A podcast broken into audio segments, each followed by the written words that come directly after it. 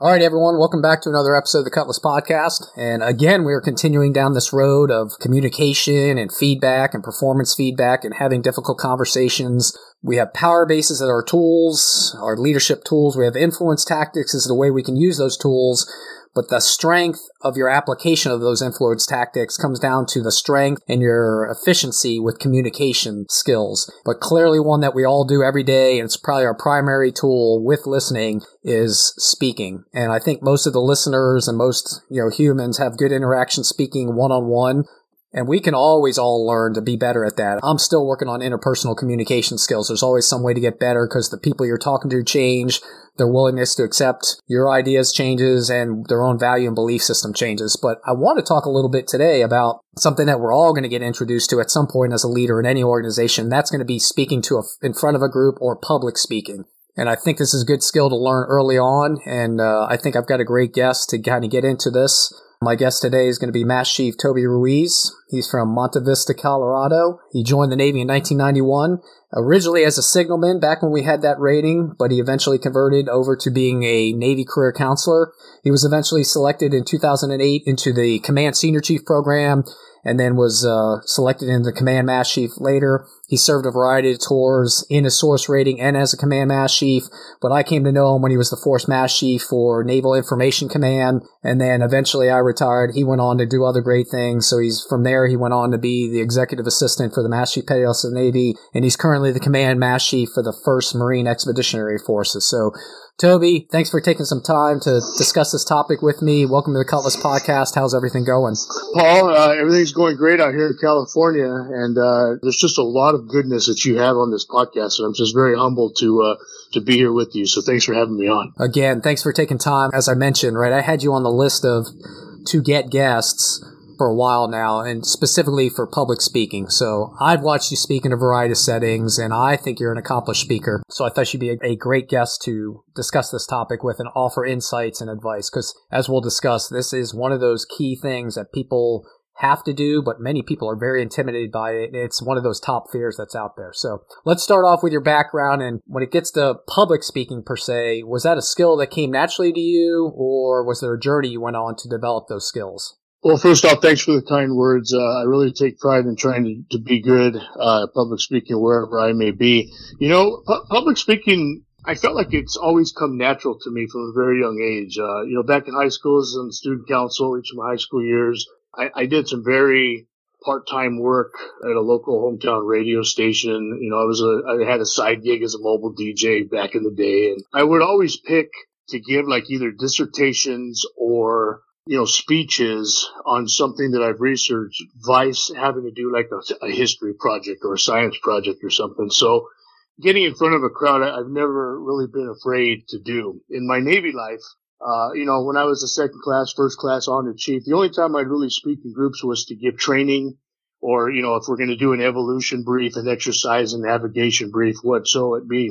Again, felt very comfortable as long as I was prepared also as a chief, that's when I started venturing into the world of being a master of ceremonies for different people, different events. Right. Uh, and normally, as long as it's all scripted, uh, or at least had a good flow, it felt very, very comfortable. Okay. Uh, you know as well as I do, when we went to the Senior Enlisted Academy, uh, they teach you this thing called impromptu speaking, and that became a little challenging because now you got to think on your feet. You know, that could be a bit of a challenge, or it's hard to maybe say, hey, I don't know that answer, let me go get it for you, come back. Then I became a Command Senior Chief, Command Master Chief, didn't really do a lot of public speaking there, other than maybe a master of ceremonies here or there. When uh, I, I, became a, a, major command CMC and then a force master chief, it seemed like my public speaking tour kind of just took off and did a lot of it. That was a lot of the job that I had to do. Again, never really minded it. I've never been afraid to get in front of people or to talk in public. And I think once you do it a couple of times,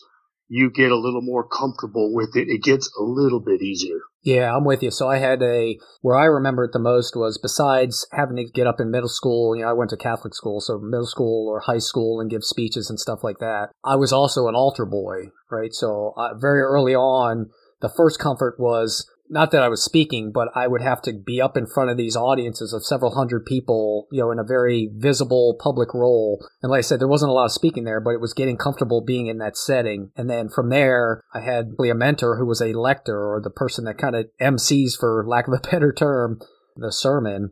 He brought me along and said, Hey, I think you'd be really good with this. And that got me into this world of public speaking and I had mentorship and guidance. And then you know, at a very young age, we're talking, you know, 12, 13 years old, very similar to you, my experience speaking in the Navy just introduced you to these different audiences, whether it was starting out, you know, as a small team doing briefs or evolutions or giving training, being an instructor, right, and honing those skills. And then eventually you get it up in the higher level of executive leadership, you know, flag level leadership where you have to give speeches or be the master of ceremonies for a Navy ball or something. So I don't know if I naturally had the skills, but I think they're developed over time. But I think it's just getting comfortable with those audiences. There's many fears, as I mentioned, that come with public speaking. So, what were some of the fears that affected you early on? Because I know I had them. And how did you overcome those? So, you know, as I mentioned, um, I, have never been afraid to get in front of people or to talk in public. But, you know, that being said, I, I'll tell you that no matter how many times I've been in any speaking role, even up to today, I, I am a bit scared. There's a lot of nerves, there's a lot of anxiety before I'm set to speak. And, uh, you know, I, I'm told that that's a good thing to have. It's a natural feeling to have. Uh, I don't always feel that, but, right. you know, for me, one, one of my biggest personal shortfalls I think is that I'm my own worst critic and I always want to hit a home run every time I get to the plate even though, you know, that's probably not going to always happen. One of my biggest fears, I think, is that I will totally suck yeah. in a public speaking event. But you know, something that's, that stuck with me came from one of my mentors. You know, they told me don't associate these pre-speech feelings with the sense that you are going to perform poorly or that you're going to make a fool of yourself. So while that's good thought to have in the background, you know, for me, the nerves are good to have.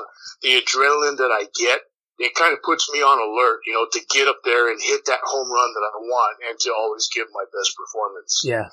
I'm with you. I had that teed up to ask you later, but I don't know if it's scared per se, but it's definitely a nervous energy, right? Because you you've prepared ideally, you want to connect, but there's always that feeling of, okay, how am I going to be received? Do I know my stuff? You know, what's this unknown? So there's some fear of the unknown out there. I think there's a fear of failure. I think there's a fear of embarrassment that you can overcome. So there's a lot of fears that go with it. You know, when, when that curtain opens or that introduction is made, the applause is going, all, all those fears got to be put away. Yeah. You got to set that in the background. And, you know, for me, you know, when it's time, it's Toby time. You know, I just try to be me, try to be myself, you know, and what you see is what you get. And yeah. that's, you know, basically kind of my persona when I get to these types of uh, speaking events. Yeah. I think there's some piece of it is, you know, as we'll talk, you know, knowing yourself, having a little bit of emotional intelligence and be able to read a room and stuff. So we'll talk a little bit about that. So we talked about management, right? Planning, organizing, directing, controlling. Speeches have to be planned and organized. So what goes into your planning process when you're preparing to give or writing a speech and, or just to huddle the team together for morning quarters or to give an impromptu speech? What goes into that planning piece? You know, for me, every time that I speak, regardless of where it's at or who it's to, it has to be planned and organized. You've heard me tell the joke, I have one brain cell, I are not smart. Yeah. You know, for most of my speaking engagements, I always try to get as much information as I can about what I'm supposed to be talking about. And this kind of helps me roadmap, if you will, my choice of words, how much information I'm going to give, you know, do I have to motivate as part of it and so forth? You know, for any kind of speaking event, I always try to determine, you know, what's the event that I'm going to speak at? Who is my audience? How many people are going to be there? Yeah. Um, in, in, that group, are there any VIPs? Are there any big shots that you know I need to be aware of? You know, and who are they? What's the venue? Am I yep. speaking in a you know a small group? Am I speaking in a large auditorium? You know, and what kind of platform do I have? I tend to be more of a podium guy because I need those notes to kind of follow and keep myself on track, but you know, am I on the podium? Do I have free movement on the stage, free movement in the crowd? Do I get to ask questions, interact, so forth? One thing more recently that we've had to deal with because of COVID is, am I talking to more than just one audience? Am I not just talking to the live crowd, but now am I talking to Facebook Live or am yeah. I talking to a pre-recorded where I have to look at those cameras as well to make sure that I draw in that crowd too? You know, how long do I have to talk? Your required time for me to chit chat. What's the theme? What do you want me to talk about? And are there specific points in that that you want me to hit home for you? And then, you know, is there a question and answer session following? I love the interaction. Love to do that, especially my Force Master Chief days, just to, to have good conversations, as you mentioned. Yeah, I think that's great. And you went through basically what I would say is like, as I wrote in the Chief Petty Officer's Guide, we talked about in the planning podcast episode, right? There's a series of questions. So you should say, who am I talking to? What am I talking about? Or what do I want to communicate to them? Or maybe, what are they interested in hearing, right? Depending on the speech or you're giving where is it going to be? Because that factors into some things. When is it going to be? Right? Time time frames matter. And then why am I talking to this group? That matters. And then how do I want to present or how do I want to communicate to them? Right? What is the tool of communication that's best delivered? Because sometimes you're going to get face to face, and then other times you're going to be over these other uh, mediums of communication. So. Yeah, you know, Paul, I may also add, you had mentioned there about impromptu speaking, and you know, no matter the situation, even in impromptu, I, I have to have a plan in my own brain cell to speak. I need five minutes beforehand, and it's happened a couple times. Somebody doesn't show up, or something happens one reason or another. Hey, Toby, you want to share a couple words? I'm always about doing that, but as soon as I say yes, I need five minutes by myself. I need to pull out my little wheel book or whatever I can write on and just jot down a couple of thoughts. Because again, if you just try to wing it, or if you just try to start, talk, you know, shooting off the hip, which we tell all of our chief officers not to do, it becomes very evident very quick, and then you're all over the place, and that could hurt credibility. And in most cases, right, you know, when it gets to impromptu, I would tell you that some cases as I was going out and about, I would definitely have a framework. You know, it wasn't as organized as a speech, but if I was going to go out and do, you know, like a call in a theater or with a small group where I just huddled them up, I'd still have my points. And at this point, you know, the older you get and the more experience you get, you have these beliefs and things you value that you don't need to be prepared, right? You're just going to be able to talk to those from the heart. But at the same time, the questions would come in, and that's kind of where you had to, okay, you don't know what's going to come in. But I think as long as you stay kind of true, you stay honest. And if you don't know, you don't have a thought, or you haven't thought it through, you just be very transparent, authentic, and just go, hey, I haven't really given that much thought. You know, let me get back to you on that. Absolutely. Or, you know, or if you're going to come back and you just talk from the heart and go, hey, this is my opinion. You know, here's what I think about this. That will connect well. So I think that's good. So you've planned it out, right? You know these audiences. You've gone through these list of questions we talked about. You've got a sense of how you're going to go through. Then you got to get organized and prepared. What kind of things would you offer to listeners to consider as they're getting organized? What's your advice on practice? Should they use a script or note cards? When do you or don't you use a microphone or any kind of props or visual support? The Senior Enlisted Academy for the Navy side they teach us obviously the three part comps. Introduce your subject, talk about the subject, summarize what you just talked about. Yep. That's pretty much your speech. I used to be an old nav lead instructor back in the day, the two week courses, and I've kind of tailored that roadmap that we had there into where I use as a guide to give my speeches. So again, first and foremost, I'll always recognize who are the VIPs in the crowd, if you have any, or any special, you know, boys, girls that you want to give. And I always thank the group who invited me to the event. And then other participants that have made that event happen. If you got, you know, color guard, national anthem singers, ceremony participants, whoever, introduce my talking points, kind of maybe motivate the crowd about why they should uh, pay attention for the next couple minutes. Okay. Uh, you know, talk about the points you know, and then summarize what I just talked about. That's kind of back to the three part uh, comms that we were taught. But then again, you want to kind of close up where why were these talking points important? You know, why this is why you you know you kind of brought me here to talk with you, and uh, I want to make it worth their while. And then of course you thank everybody for letting you be a big part of their event. I'll tell you, I mentioned earlier, I I like podium. Uh, I think that I can still be very, uh, very energetic and capture your attention behind the podium. Okay. But again, depending on what is given to you and what you have to work with, you know, every single one of us has a different preference on how we like to speak. Some people like podium versus free movement. Some people like a, a detailed script versus an outline. Some people like no cards versus the from the heart, as you mentioned. Uh, some people like to use a handheld mic versus a lapel mic versus a podium mic. The, I guess the advice I give there is always remember we must always have a plan for the platform that's being offered to us for that time on the stage.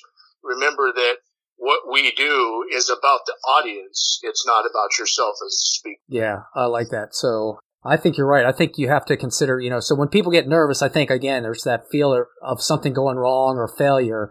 So there's risk with public speaking, right? So depending on what you're going to do, there's risk. So I tended to be, you know, for if I'm a master of ceremony, I would probably start at the podium, right? And I usually, when I was speaking early on, depending on how comfortable I was with the material, that depends on like, am I going to anchor myself to a speech?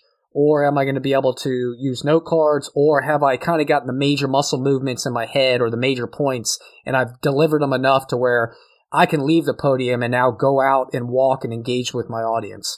At the same time, when you're out there walking around, right, you can actually over engage and over walk and actually be a distraction, right? So then it becomes a li- you know, it becomes a liability. I was a person again who who who tended to, to want to walk around just because I have a lot of internal energy that kind of I pace.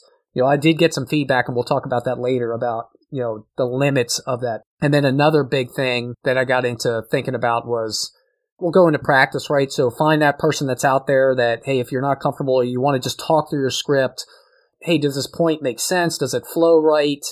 Um, before you're worried about delivering with effect and passion, it's like, hey, is the outline right? Is it too long? Is it too short?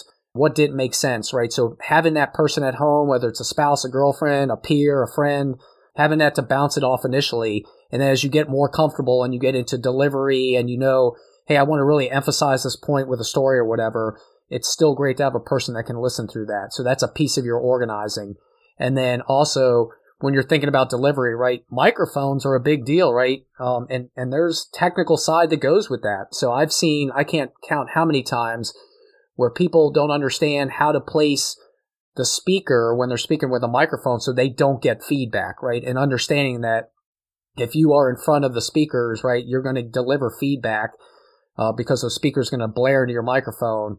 Those are things you have to think about and learn and get advice on. And then props and visuals definitely if I'm trying to inform, you don't want to kill them with words and stuff on PowerPoint, but there's a there's a time and a place to definitely use visuals or use props as you need to. No, absolutely, and uh, you know you, you, brought up a couple of uh, great points there that I was just reflecting on.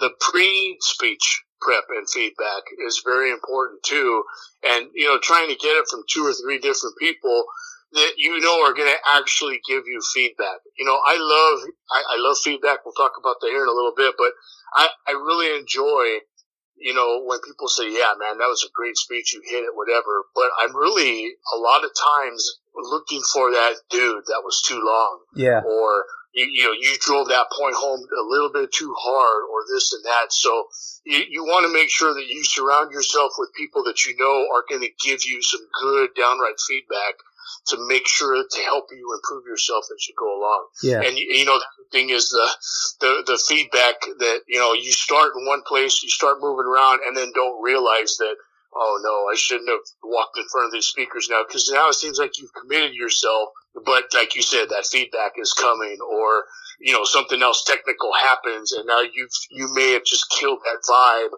that you were really getting into. Yeah. Uh, which, which could, you know, overall hurt the effort. Yep. And it's funny, right? Just something as simple as like, hey, do you have batteries and is that microphone charged with new batteries and having a backup microphone? These are things that, you know, you think they're simple to think about, but you, as well as I have, I've had that happen to me. I've been handed a microphone, start speaking, and then in a theater where you need it, um, but you got to be able to adjust. So if your microphone goes dead, what's the backup plan, right? Um, can you project your voice, right? Do you have a strength of voice to talk to an audience of a couple hundred people? Um, so it's just things to think about. And then, uh, and then the point you made about feedback, right? This gets into this whole theme in the last few episodes about getting feedback, not just giving it, but are you open to feedback? And do you have people that are willing to challenge you with radical candor or to have a difficult conversation in your best interest and to make sure that you improve and deliver? So I thought that was a good bit. Um, all right, so it's time to execute and deliver. We're there. We got the venue. We've done all our checks. Batteries are good. Speakers are set up right. Got our note cards. Got our props. We come in there. You got that nervous energy. You've learned to manage it.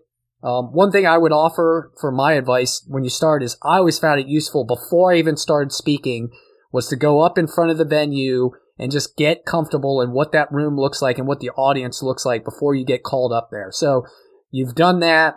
You've managed your nervous energy a bit. Ideally, you haven't consumed a whole bunch of alcoholic beverages thinking that's going to make you feel better because in the end, it's probably going to make your speech. it's going to make the speech go off a little bit. You know what I mean? Maybe one to kind of calm the nerves a bit. But uh, if you're thinking about that, don't do too many. So we're starting the speech, right? So do you tend to do jokes or warm ups or what do you think about there? And then as you start to execute the speech, how are you gauging the audience reaction and how do you get a sense of how you've got to adjust? So if, if I may, before I get to that point, you know, anytime I'm, I'm going to do a, a speak or a public speaking event, the first opportunity that allows me to that day, I, I have to look over what I'm going to talk about again. You go over the speech, go over your outline notes, whatever, and I kind of visualize it in my head how I'm going to deliver the remarks and kind of try to just at least make the venue that I think it's going to be and visualize to put me in that mode. You know, and then like you mentioned, which is I think a very important part, once you get there to that venue, I have to get inside. I have to go look around. Then revisualize what I did in my earlier prep that morning versus where am I at real time? Am I yeah. going to speak where I thought I was going to speak? Am I going to look at, you know, wherever? To make sure that I can envision what my now reality is going to be and then adjust as appropriate. Okay. Before the speech, I also would try, you know, a lot of times there's either social hour or there's a few minutes before you're going to get up there to speak. I work the crowd. I'll go introduce myself to people I don't know. Hey, how you doing? You know, what do you think about tonight? Da, da, da. Just to kind of break that ice and yeah. feel like I can get to know a few people yes. in that crowd so that when I do get up there, it, it, one, it definitely helps with the nerves before showtime. But number two, then I can also look for them in the audience. So as I'm looking out and trying to scan the whole crowd there, those people that I talk to now, now that they know who I am and we've had a little bit of interaction, I can speak to them and kind of help drive home points, at least to them where I'm talking to all, but they're very important to me as part of that stage presence. Like I mentioned, you know, when it's time to get up there, it's time. Just be me, try to be myself. I, I never ever want to come off as a preacher or a talking head or that knife hand person that I yes. think you've seen from time to time. Uh, I just want my audience to trust what I have to say. Uh, I look, I'm just a normal dude. What you, again, what you see is what you get. You talked about humor. I, I love telling stories. Uh, I love jokes as long as I know that the jokes are going to be effective and yes. have some meaning behind it. But, you know, I would also say that if you have to question yourself, is this the place to do it? Don't do it. Right. Don't tell it. And if you tell that joke and something bombs or you don't get that kind of reaction to what your intent was, for me, you always, you know, I've always said, you know, I had to poke fun at myself or I had to do something to simply acknowledge that that attempt failed, but don't lose me. You know, I'd say something yeah. like, you know, now you know why I'm in the Navy and not a comedian on yes. tour, you know, yep. or, or boy, those crickets are working overtime tonight, aren't yeah. they? You know, something yep. like that just kind of break that ice and continue your focus along the side. So the more impactful the stories, the better. And I would also mention along that with stories, remember that they don't have to be your personal stories every time. We are all students of history, especially the more senior we become. So do some research. A lot of those stories are out there for us to retell. That's part of that heritage that we are tasked to know by using some of those gems of stories that we that we find to drive home those points we're going to grab the audience's attention and they like that kind of interaction or that kind of memory aid that they'll remember long past when you're done on the stage. Yeah, I love that. So I'm with you. I the work the crowd thing, definitely I do that. It's good to have friends in the audience and people you know, especially if it's a new command or a new organization so use that pre um, event social hour, you know, like I said, not to get hammered to get comfortable with the speech, but to meet people and build comfort with your audience. One of the biggest advice I give to people speaking is feel how it feels to get up as people are coming into the venue, right? And you're standing up front because I'm, I'm telling you that helps alleviate some of that nervous tension. And because it can be a shock if you have never spoken in front of three, 500, a thousand people and you get called out from behind a curtain or called up on front of the stage and you turn around and see that audience, that can be overwhelming and kind of get nerves going. So get up there, be on the stage, make sure your speech is up there prepped. You know, I had my speech, but I always thought it was going to get lost. So I had a hard copy with me, but I always mailed a copy of the speech to the person who was coordinating the event for them to have it up there. And then I always had the speech placed in a place where I knew it was so I didn't go, oh man, I forgot my speech. As far as jokes for me, you know, I, I was never a fan of the planned joke, right? Because there's risk with it going, and I think jokes have to come from the heart. But I would usually find that throughout the speech somewhere, there was just a point I would make, or someone would give me a response, and I could just capture that moment and turn it into a, a jovial time. So that's a key piece of it too. And then for me, you know, as I'm going through, I'm watching the audience, right? So I'm gauging, right? Am I seeing the heads up and down? Am I seeing lackluster response?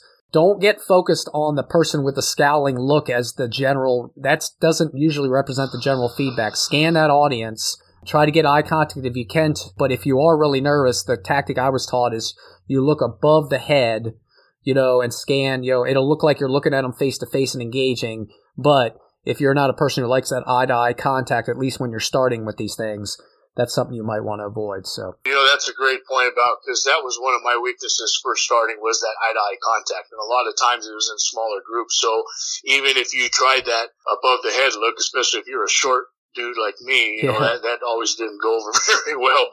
But but it is good again to to make sure that you're talking to the whole crowd and you, you hit a great point not to focus on that poopy pants guy out there that just is, is mad because he's there. Work, work that whole group and remember that it's the whole uh, group that you're after, not just your, uh, you know, your one or two worst critics. You're always going to have them. So put them aside and keep moving forward. Build that confidence in your talks.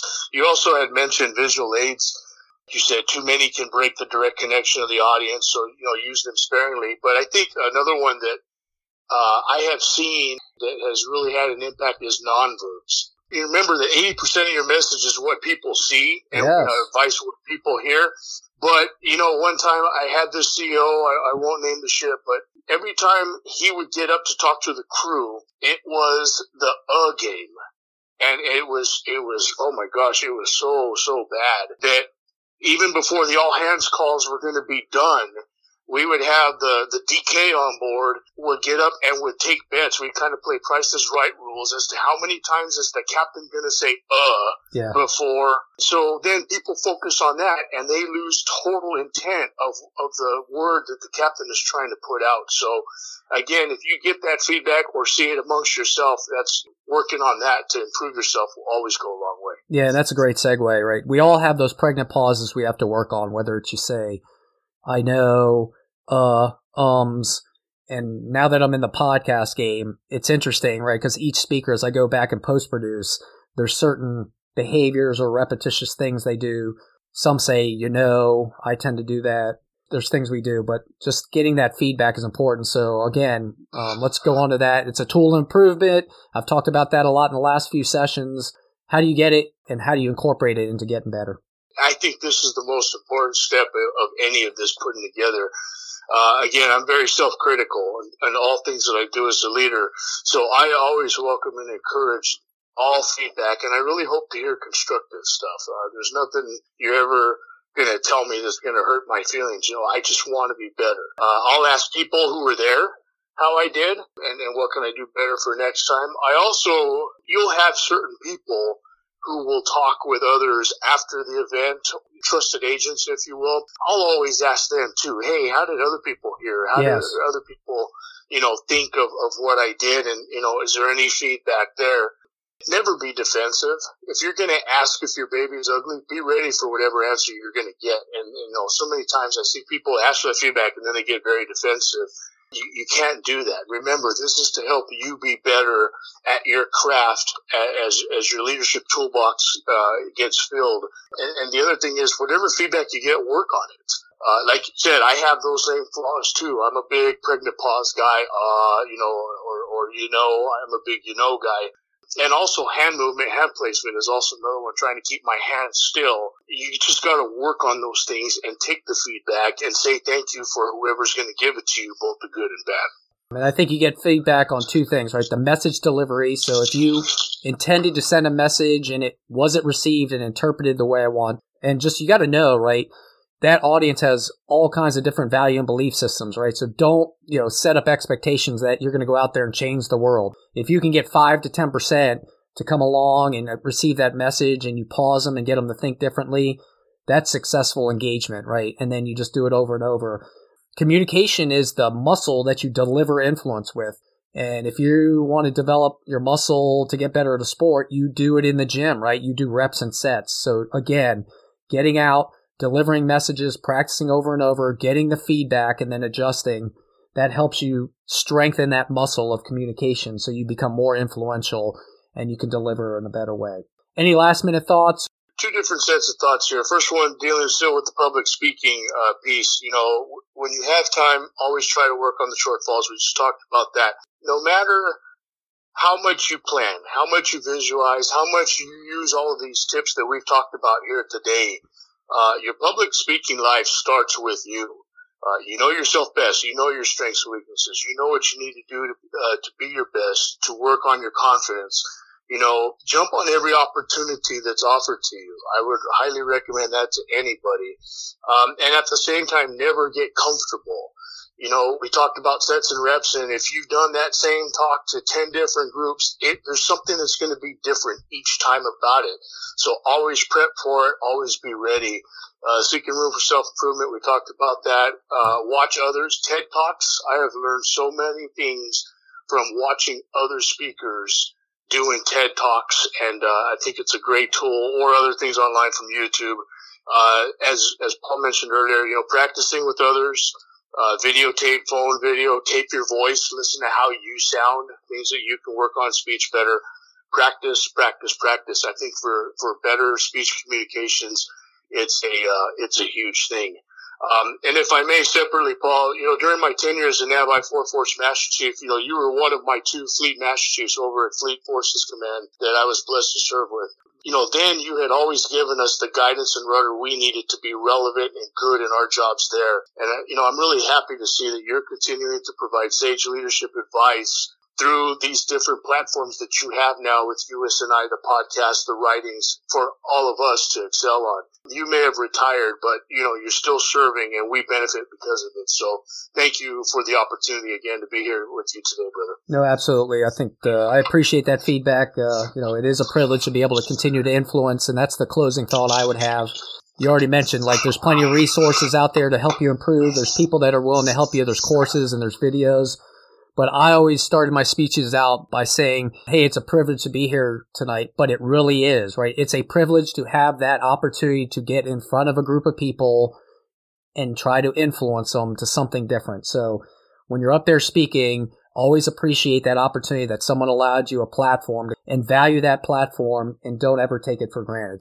Toby, thanks for joining me. My guest today has been Master Chief Toby Ruiz. It's been a pleasure, and you know, let's look again to connect at some point once we clear COVID, or to do another episode of the podcast. Again, thank you for the opportunity, and thank you again for what you're doing for all of us out there. We all benefit because of it. So until next time, my brother, take care. All right, everyone, that wraps up another edition of the Cutlass Podcast. If you like the content, subscribe and then share, comment, and help me get this content out or about. I'm Paul Kingsbury.